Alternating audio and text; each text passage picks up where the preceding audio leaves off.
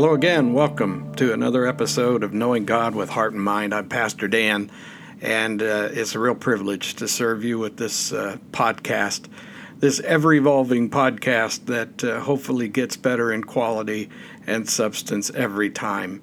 Our fundamental goal at Knowing God with Heart and Mind is knowing God with heart and mind. And as we discovered in last week's lesson, it's as much about knowing God's heart and mind as it is making that connection. I guess if we get right down to it, when we get to the Holy Spirit portion of our study in a few weeks, you'll be able to make the connection that it is through our rebirth in the Spirit that we begin to get our heart and mind in synchronization with God's heart and mind. That's the goal, and that's why we do this study each week. Our primary focus is Scripture, but in this case, we're using a course of study that we began about 3 weeks ago called Christian Believer, which is based in the Christian Believer Bible study and doctrinal study presented by the Cokesbury people and written by the wonderful scholar J. Ellsworth Kalas. And so we begin again. This time our lesson is lesson number 3, God's Book for God's People. But before we begin, a couple of quick announcements. Well, as longtime listeners know, I have had a little bit of a fun with my fantasy world where I just like to make up stories about my surroundings and bring a little bit of life to the environment. And since the podcast has moved from Parsons Prairie to the pastor's basement in Jasper, it's been a little bit difficult. I've talked with somebody this week who said, you know, Parsons Prairie just sounds interesting and far away, and then there's just Jasper. Well, Jasper's fascinating, and I guess it would be if there was a sort of German-American version of Mayberry, it might look like Jasper in 2017 anyway. I don't know. But what I can tell you is certain things have begun to develop in a fun way, and my imagination hasn't changed any since I moved here. For example, I want to tell you about some of the fun friends that we have in the backyard here at the pastor's house. If you look out in our backyard, you'll see several large trees, which is quite a contrast from Parsons Prairie. And we have squirrels for the first time in several years, you know. Squirrels were not a common sight where we lived because we didn't have a lot of trees around us. And we have two small, rather effeminate squirrels that live in one tree to the left of the bird feeder. We've named them Laverne and Shirley. And then we have two larger squirrels that live in a tree to the right of the bird feeder, and we call them Lenny and Squiggy. And Squiggy is a little bit nuts. He climbs down the tree and sits at the bottom of the tree doing what squirrels do sometimes, you know, cleaning his ears or wiping his brow or something, but then he proceeds to flip and twirl. Now, I've never seen Squirrel do that quite like he does. He kind of goes spastic, and he flips and twirls and chases his tail and rolls over. He literally does cartwheels and somersaults. And for the life of me, I can't understand why. In the meantime, we have quite the variety of birds in the backyard, and it will take me quite some time to name them all, but we do have hummingbirds, and we do have goldfinches, and we have cardinals and wrens, and there are cowbirds, and there, of course, are the ubiquitous robins. And we also have some blue jays and nice ones, too. You know, my experience has been blue jays can be a little ill-tempered, but these guys are kind of pleasant. And I don't know, you know, if that'll hold, but I'm enjoying them so far. But that's a little bit of a picture of the pastor's backyard today. And now down here in the basement, the air conditioner's running because it's still warm and humid out there.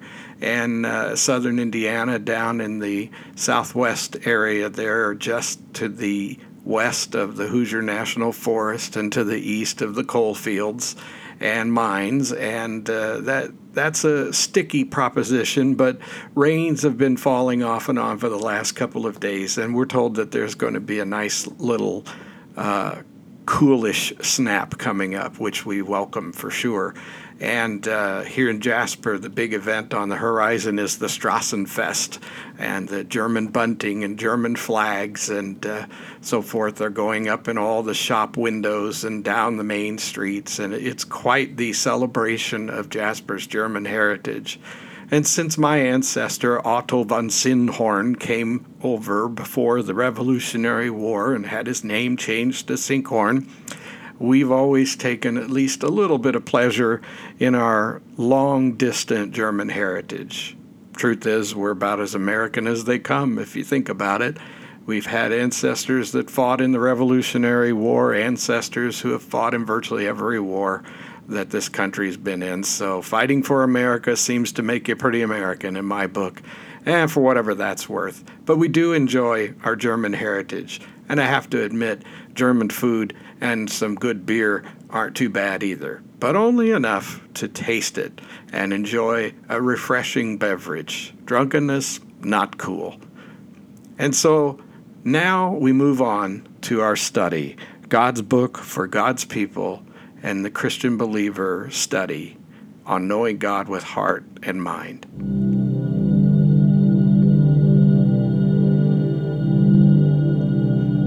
Let's open with prayer now. Thank you, God, for your word, for the privilege of knowing your heart and mind, for inviting us into a deeply personal relationship with you. It is really unimaginable to try to comprehend how you love us, that your precious creation that turned its back on you, that rejected you, rejected your will, but more than that, rejected your love, is still not far from your heart. Even when generation after generation produces those who would spit in your eye, and even on Judgment Day, there will be those who will spit in your eye. And yet, Lord, you have welcomed us into your grace and received us as sons and daughters through Jesus Christ our Lord, who saves us, who covers our sin and makes it possible for us to unite with you in a more intimate relationship than we're really capable of. And so, Lord, we seek your heart and mind, and we seek to synchronize yours with ours so that we might really live for your will and to be those who live to please you and honor you with our deeds and our actions and words and thoughts and prayers, and with, more than anything, our love for each other, which is one of the ways that you most desire to see our love expressed to you. And so, Lord, we know that when we care for the least of our brothers and sisters, we have reached out to you in love.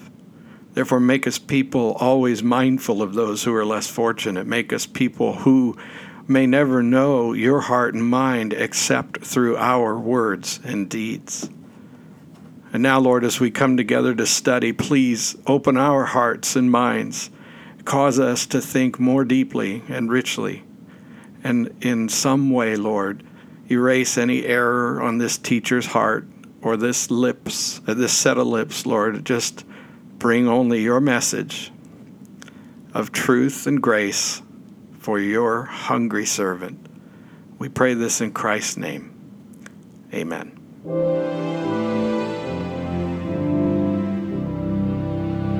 Christians are people of the book.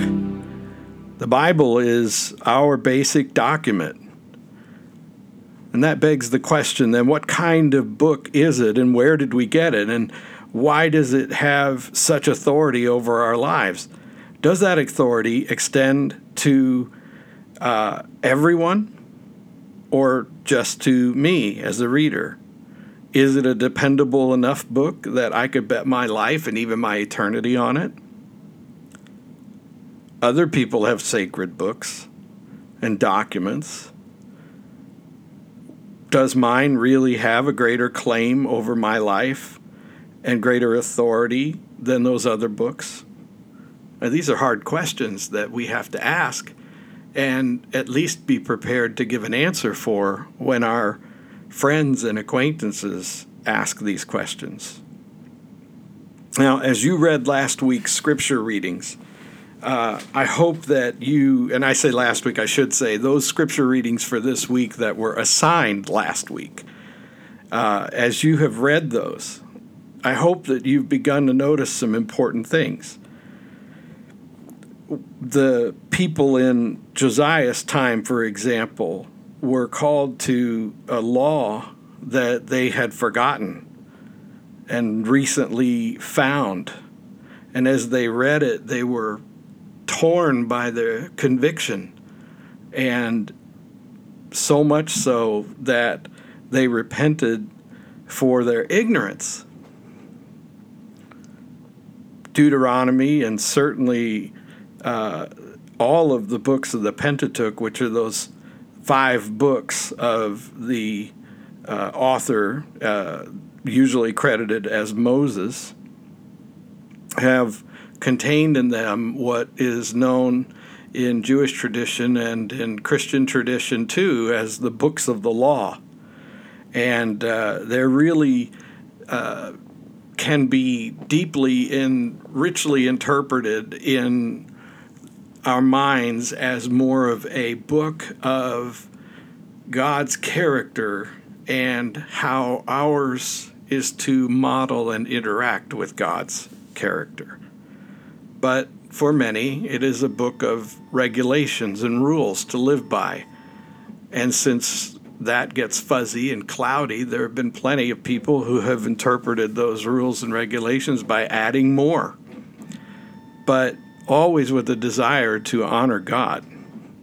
And certainly if people would live by those rules in the most plain way, the world would be a very different place from what it is now.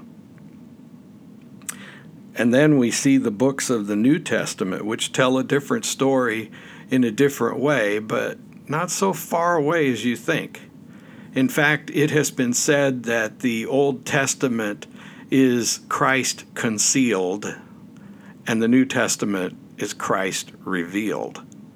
And I believe that to be true. I believe that as you read through the Old Testament, you see evidence of Christ's coming. You see the fulfillment in the New Testament of what God has stated plainly about God's relationship with creation, especially humanity, in the Old Testament. In other words, we see God's character and God's expectations and God's hopes and dreams, I guess you could say, for humanity and for the world expressed in the Old Testament and yet repeatedly unfulfilled. But when Christ comes, we see God's completion of God's plan. And we can say that we see the completion of God's plan, even though we haven't entirely lived into it, because by the time we get to the end of the New Testament, we have read numerous passages in both Old and New Testament that tell us that we're not done yet, that while God has certainly completed the most significant work of God's plan in all of existence, there is still a part of the plan that is yet to be completed. And therefore, we still see signs of the brokenness that came into this world with sin and death. And so this book is a book of books. It's a book with multiple chapters and books written by 66 books written by 40 authors over a period of thousands of years. And somehow these books have compiled themselves together into a single book that tells the story of God's relationship with humanity from beginning to end. And of course, that's a big pill to swallow for people, and it's a little hard to imagine how that could have happened over thousands of years and still be a complete book and completely accurate telling of God's story. And so one of the things that happens when we read the Bible is we take it in faith that God has used the Bible and that God has spoken through the Bible. And it doesn't mean that humans who wrote it are somehow inerrant in their writing or in their humanity, but rather that God, who has power to correct and adjust the story and to give us the corrective practices over the years so that we would have a complete book despite the many flaws and attempts to distort it and change it over all these thousands of years. It's kind of amazing. I'll give you an example. It's one of my favorites. Some of my old friends remember hearing me tell this story a couple of different times, but I was very fortunate on a certain occasion in Evanston, Illinois, to be able to hold in my hands one of the rarest old Bibles in existence. A collection of Bibles at a certain institution had been shared with a few of us students so that we could look at them.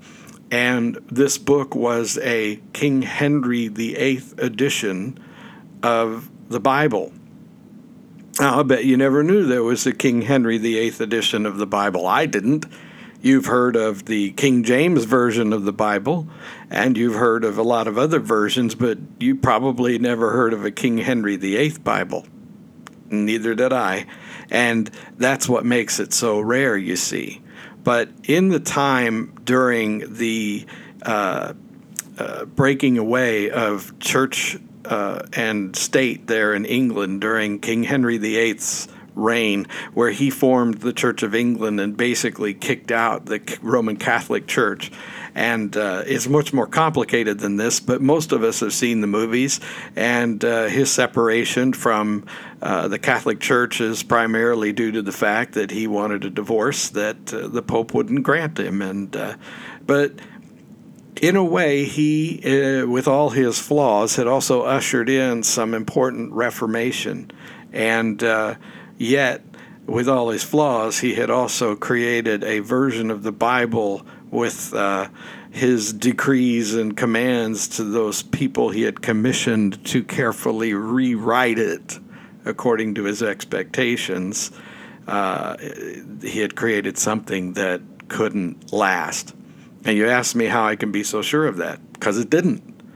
Now, I know this might sound almost childlike in my faith, but the truth is I have every reason to think that that this King Henry VIII Bible is exceedingly rare because it is full of blasphemy, or at least it's critically blasphemous in critically important places. Even if it's verbatim, word for word, a good version up to a point, it must contain some heresy or something that God would not let continue, because it didn't. And so, holding in my hands this King Henry VIII Bible with its lovely picture of the king at the beginning of it,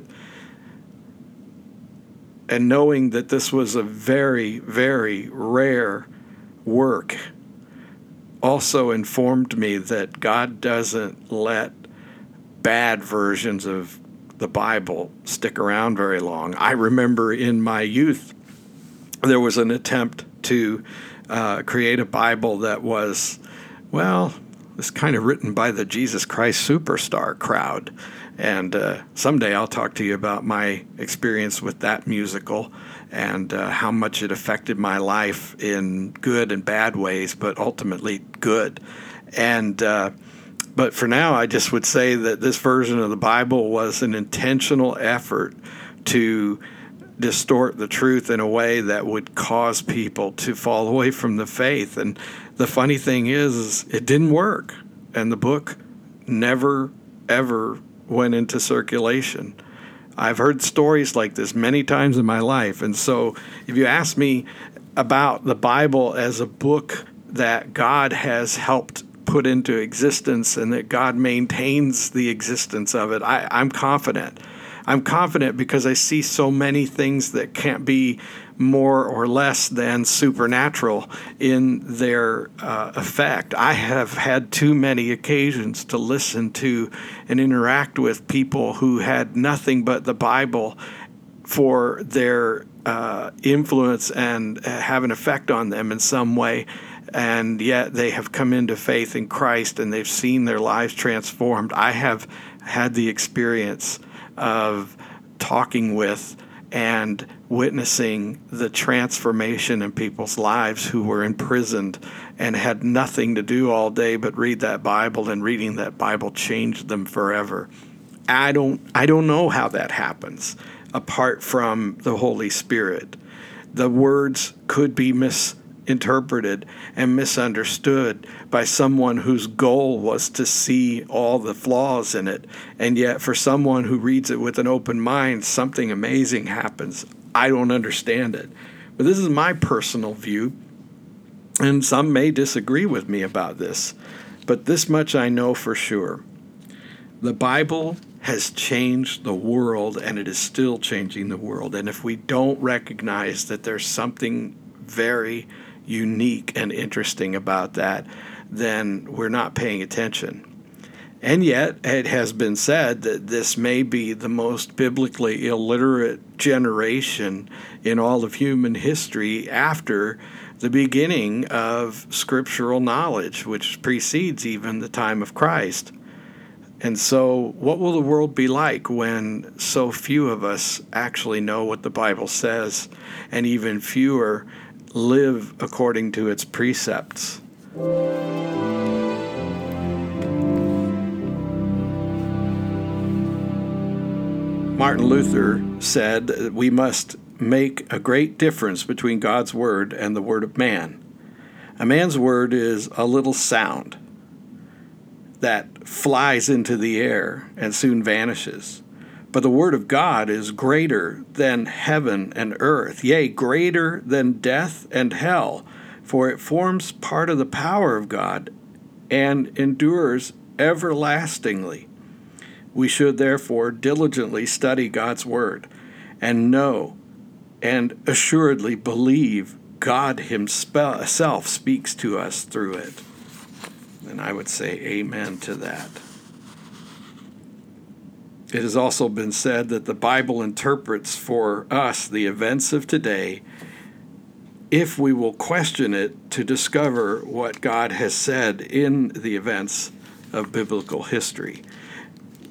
In other words,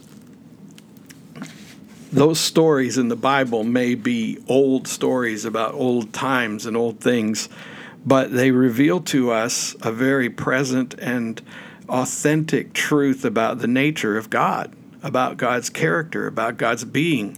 And what we find is that God is unchanging, that God is consistent throughout all of human history. God never changes. God always responds the same way to the human condition. So consider a time when writing materials were rare beyond imagining. Insights about profound issues of time and eternity have entered into the thinking of a certain person or certain persons, and some of them are learned and some are not. For the lines, they were not clearly drawn in those days. Those who perceive this knowledge most deeply know they must share it with their community and save it for future generations. They sense that what they know has come from God, an idea they treat with caution and reverence. These are the words of Ellsworth Kalas.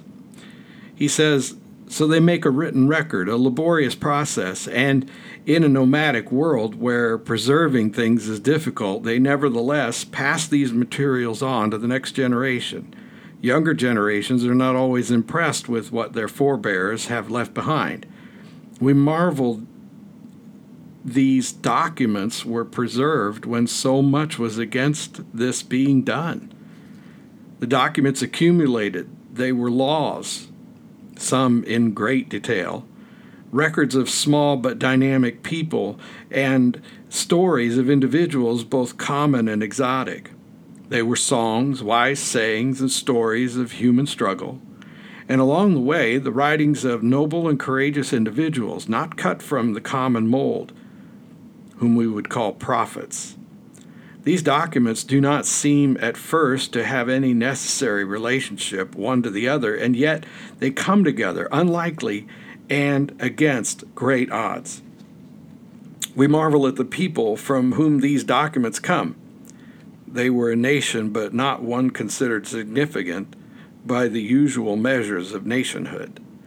They had roughly a century of stable existence before breaking into two smaller kingdoms, and after a time one of the kingdoms disappeared into captivity and intermarriage with other people.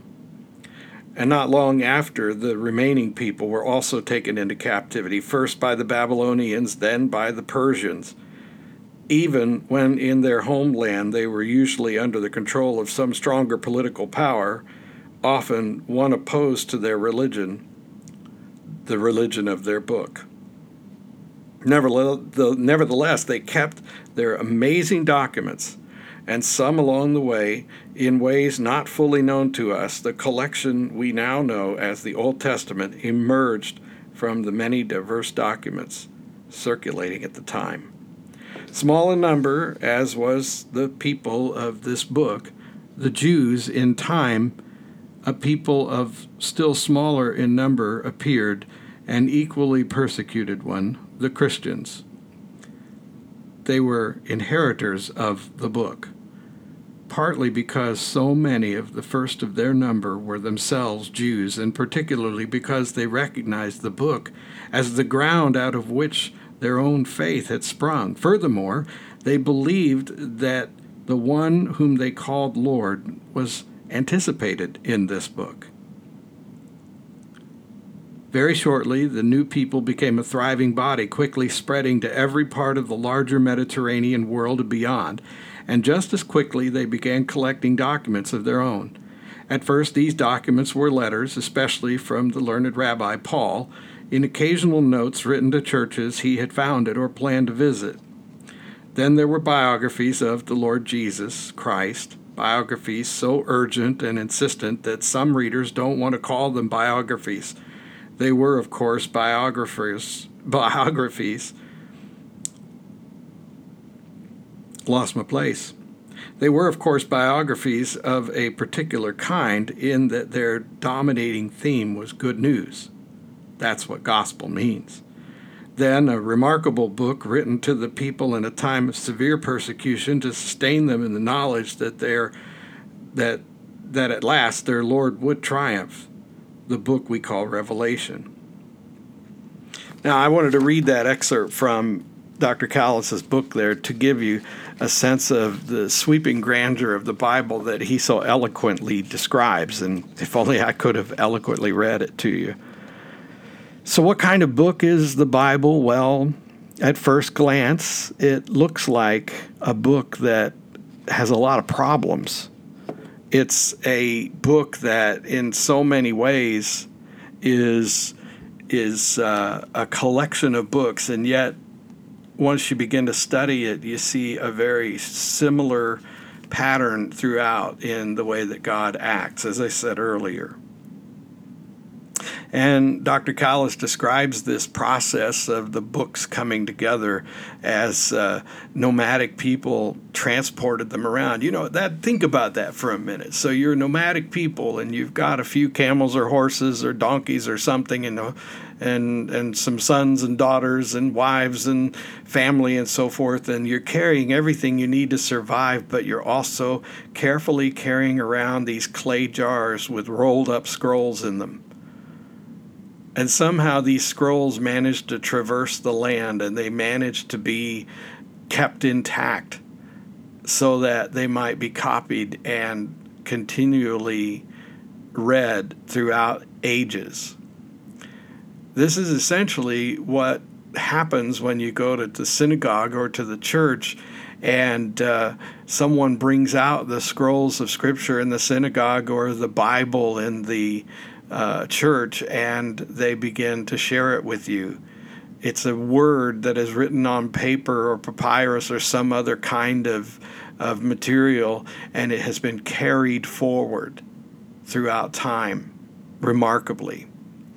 And of course, it's also a book that was first and always an oral history and an oral telling. I am fascinated by some studies that I have read that perhaps there are actually Bible stories in the stars, and that in the times before the stars and constellations had been changed in some way to represent Greek and Roman mythology, somehow these characters have very similar characteristics to biblical stories from the Old Testament. And so it's easy to imagine then that some ancient storyteller long ago, speaking to the people of his tribe, basically his family, and looks to the stars and says, "Tonight I want to tell you the story about things that have happened and things that will come." And he repeats this oral history. And you say, okay, well, if it's an oral history, then how in the world can it be trustworthy and true before it's been written down? Well, you know, the truth is in many ways oral histories are more readily correctable than the written history. In my life before ministry, there was a saying that we used quite often. We would say, if it ain't in writing, it ain't real. And to many modern Westerners, that's a pretty trustworthy saying, because people say all sorts of things, but they don't always mean what they say. And so what we're really talking about is a contract. But oral histories are different. Think about the oral histories and traditions of your family.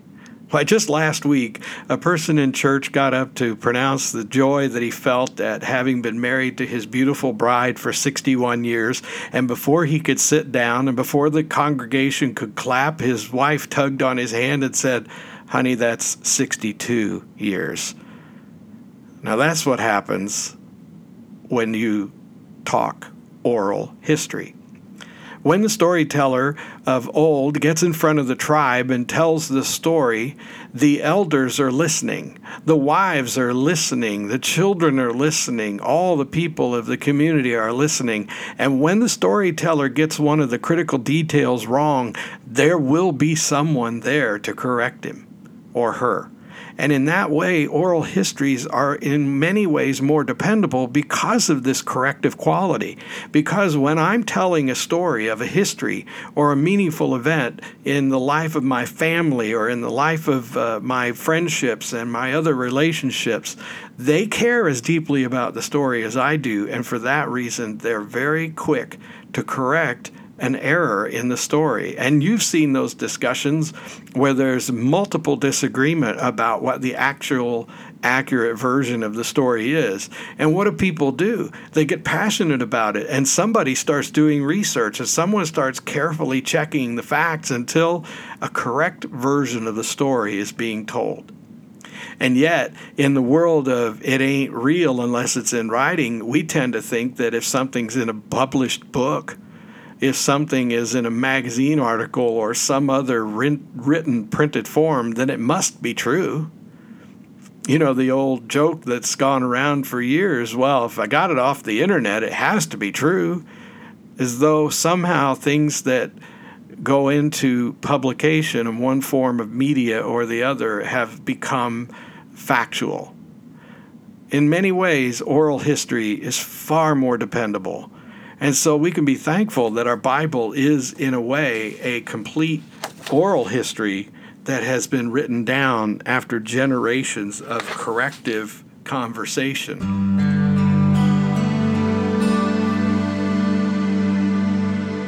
You could be asking right now is, so why is it that this collection of oral traditions and ancient scrolls stored in jars of clay has somehow evolved into this book, and how do we know we've got the right stuff? And how is it that this book that is compiled into the one I hold in my hand or read on my computer screen is, in fact, the same Bible that those jars of clay contained?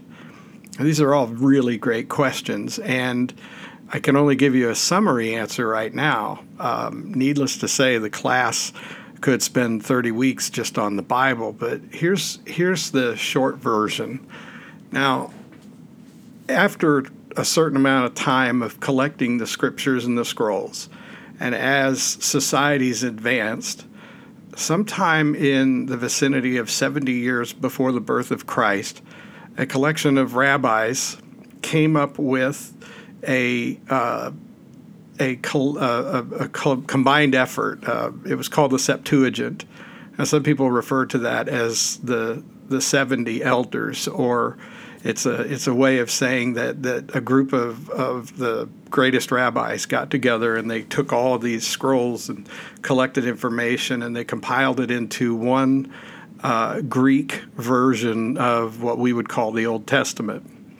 And this was really quite a great achievement and incredibly providential if you think about it, because by the time Jesus was teaching in the synagogues, their collection of completed works were sort of the standard. Now, the Bible, the Old Testament in Greek language, was not the one that Jesus read from any more than you'll read Greek in a modern synagogue. They read Hebrew. But the benefit of the Greek translation of the Old Testament is that there is a continuity in the lexicon. In other words, they've created a certain kind of standard. In many ways, as English is the standard language of the world, it isn't really that everybody in the world can speak English, but if a language can't be translated into English, then the words will be anglicized. Take Spanish, for example. If you take modern words from the Spanish language, like the word for the computer in front of my screen, guess what the word is? Computadora, They translated the English into a Spanish language pronunciation. So this is what kind of the essence of the Greek Septuagint is.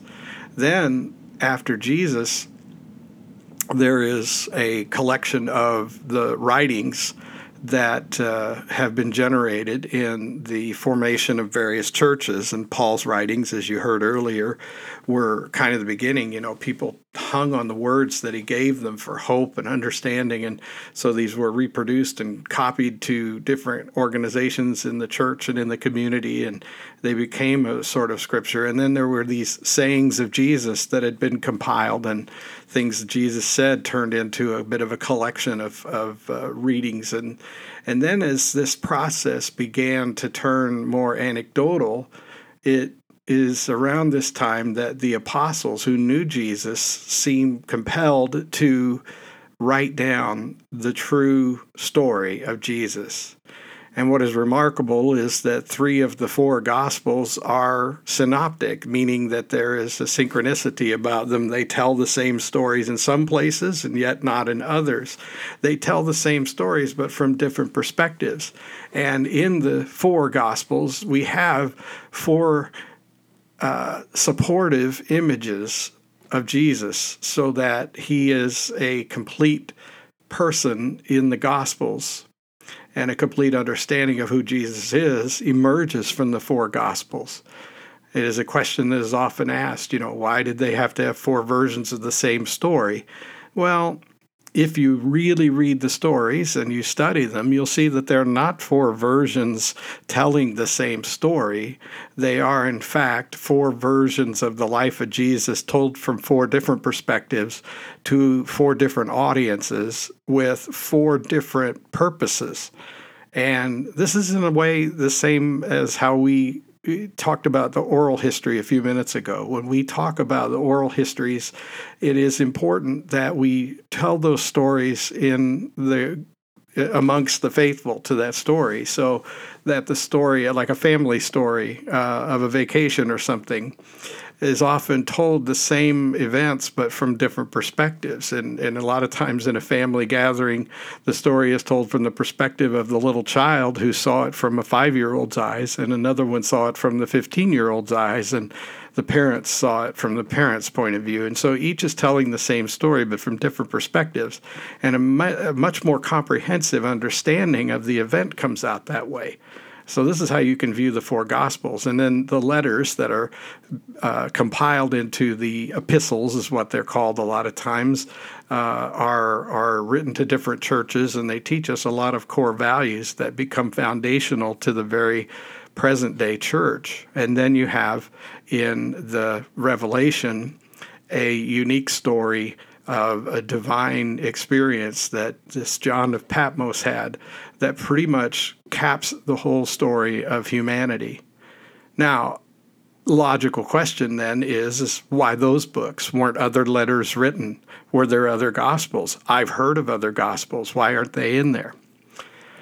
This is the result of a process that was engaged in the earliest life of the church. Now, we get into some church history here, but I don't want to confuse this with that. But there was a point in the history of the church where Christianity became the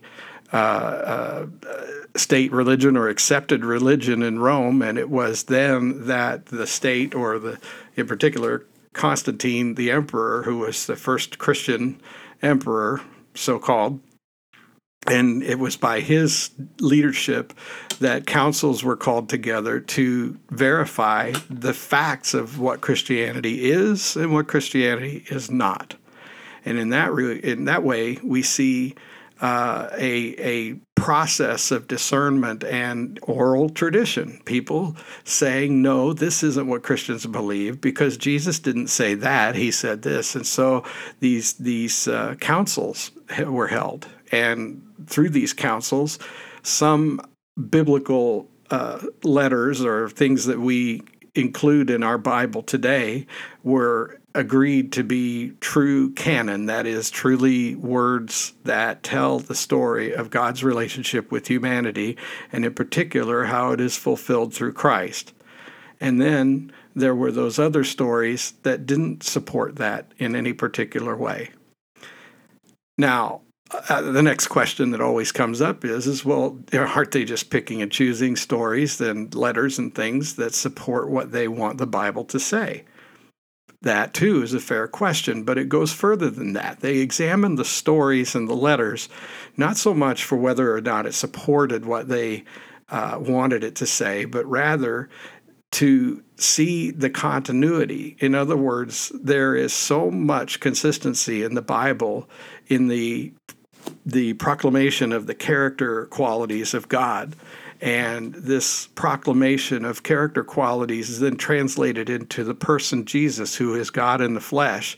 And so Jesus, through his own words, witnessed by those who lived with him in the Gospels, is portrayed in a very clear light as having the same character qualities as God the Father. So with that in mind, we can reasonably conclude that Jesus is consistent with the God of the Old Testament in character and nature, and the way that God views poverty and sin and death and oppression and things like that, and things that are right and wrong. And so there's a clarity there that we can assume that because there were thousands of years of history of God being very consistent prior to Jesus' coming, and those things that Jesus said and did that clearly indicate his consistency with the character of God make us able to see a window through which we can view things to whether or not they are, in fact, worthy of the canon of the Bible or the collection of acceptable books. So when a certain gospel that isn't legitimate in the eyes of those who created the gospel canon comes out and they say, no, that's not good, it's probably because there are things in there that indicate changes in the very character of Jesus and therefore the character of God, and that inconsistency with God's character is the thing. And with the inconsistency with the words becomes the thing.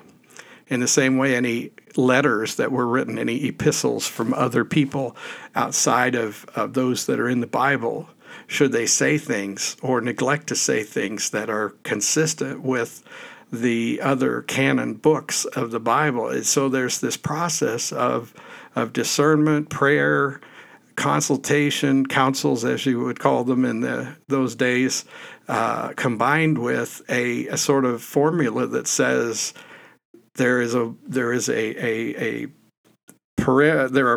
boundaries around the character of God as we understand God throughout the ages, and anything out of those bounds is probably not a legitimate source or not worthy of Scripture. And in that respect, they came to a conclusion to get the books that we now consider biblical canon. Now, there are a set of books that appear most often in the Catholic Bibles that are called the apocryphal books. And these books don't say anything in particular about Jesus or anything in particular about God. It more is a historical account, and most of the apocryphal books account for the time that comes at the end of the Old Testament and their 400-year span between the Old Testament and the New Testament. And those apocryphal books cover a lot of historical events in that span, but don't particularly say anything that informs us in some exceptional way about the nature of God and Christ. So there's a I'm tired.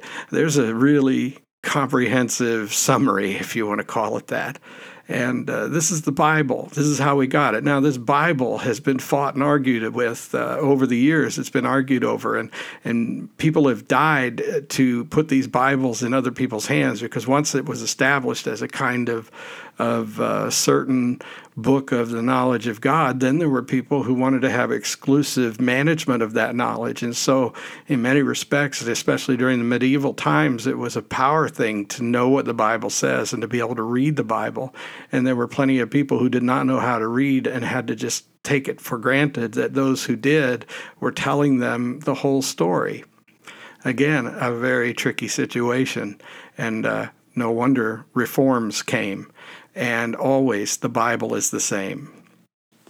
And the last thing I want to say about the development of the Bible, because honestly, this lesson could take 5 times longer than it has and still wouldn't give you enough. But I want to say this. The other thing that I recognize is what I told you way back at the beginning when I was talking about that King Henry Bible, is God has somehow sustained the versions that we read. God seems to be more than forgiving of variations of the translations and the versions.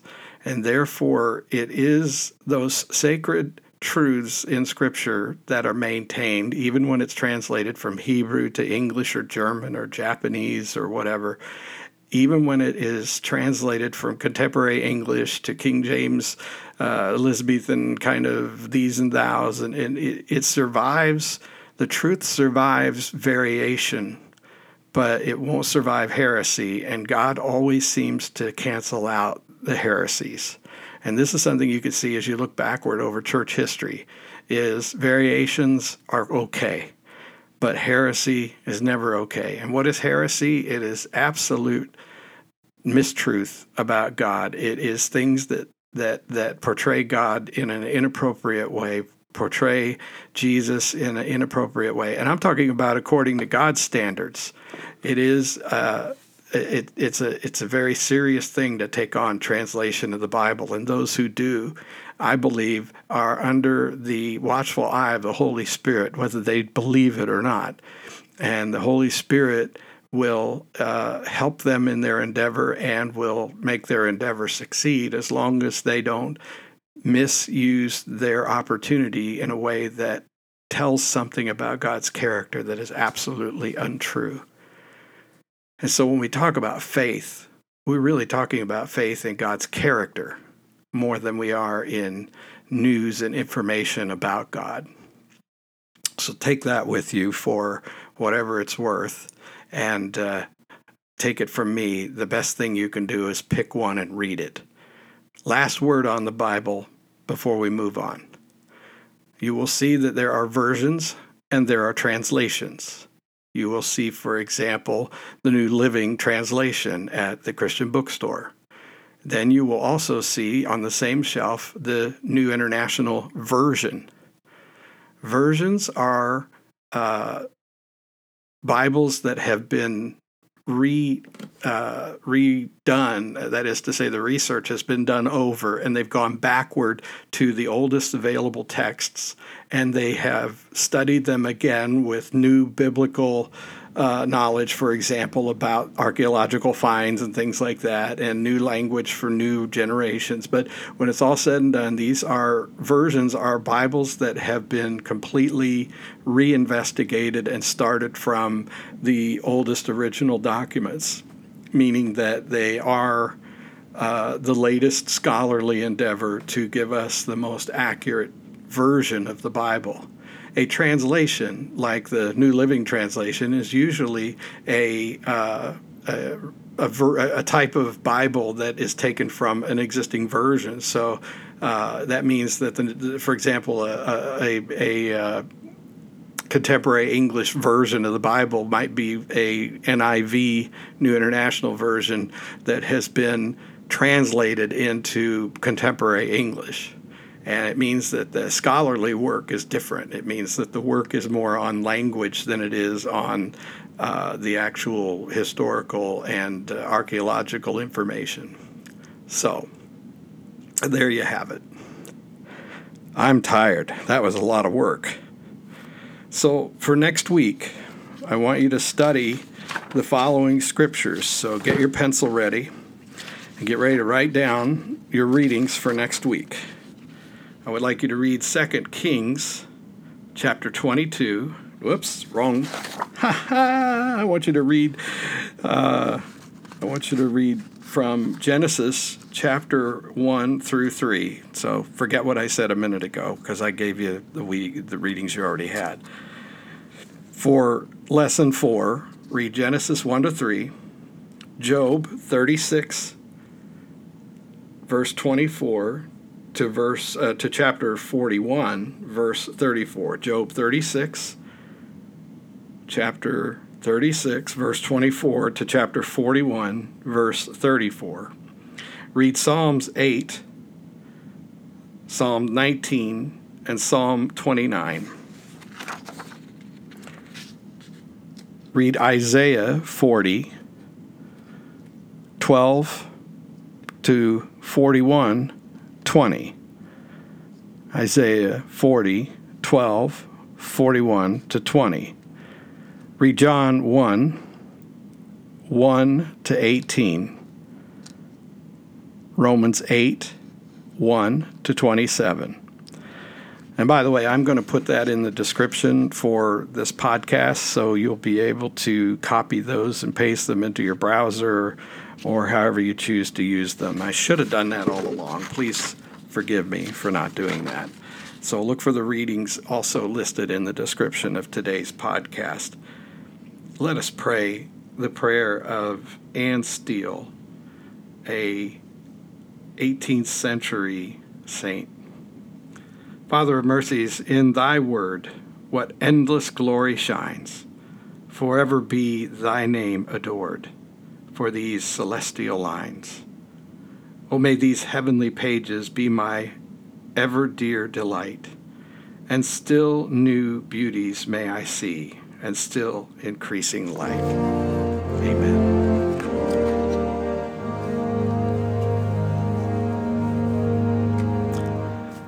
Well, that's going to wrap it up for today, for this week's lesson. I hope you'll tune in again next week. Our lesson next week is lesson number 4, The God of Beginnings.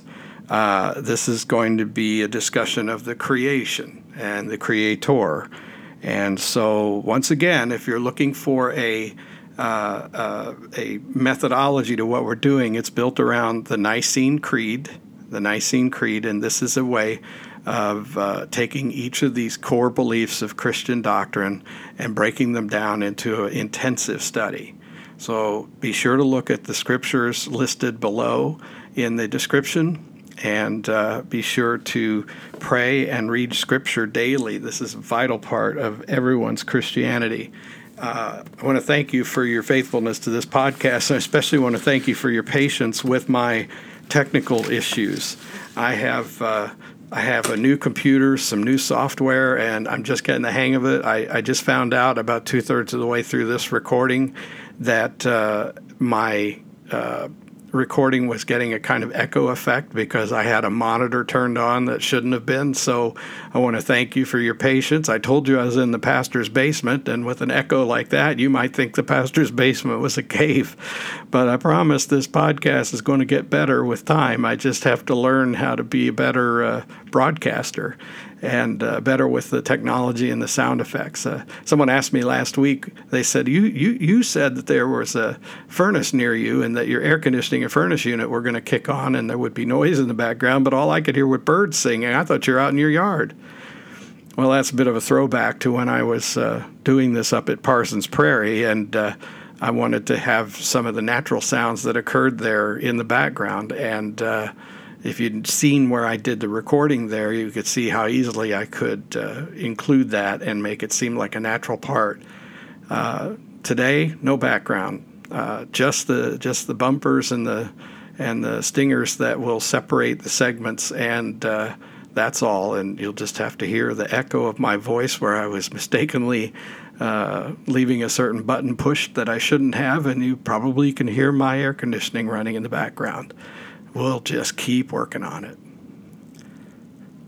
I want to thank you for supporting this podcast with your ears and your minds and your hearts, and especially by supporting my home church where I serve as the senior pastor, Jasper Shiloh United Methodist Church. You can look us up on the internet on shilohum.org, shilohum.org, that's shilohum.org. We'll welcome your visits there, where you can hear sermon recordings and see what's going on in the life of Shiloh Church. Now, if you're far away from Shiloh, remember what I always tell you. This is not to be the only thing you do. You must be a part of a Christian fellowship somewhere. I urge you. If you haven't found the right church yet, I promise you, you will. But you need to worship with other people. Support your home church, and if you can, and you want to, you can support this podcast by sending a donation to Shiloh United Methodist Church. You can do it on our website, and you can even make a notation that it's for this podcast. Thanks again. God bless you. Goodbye.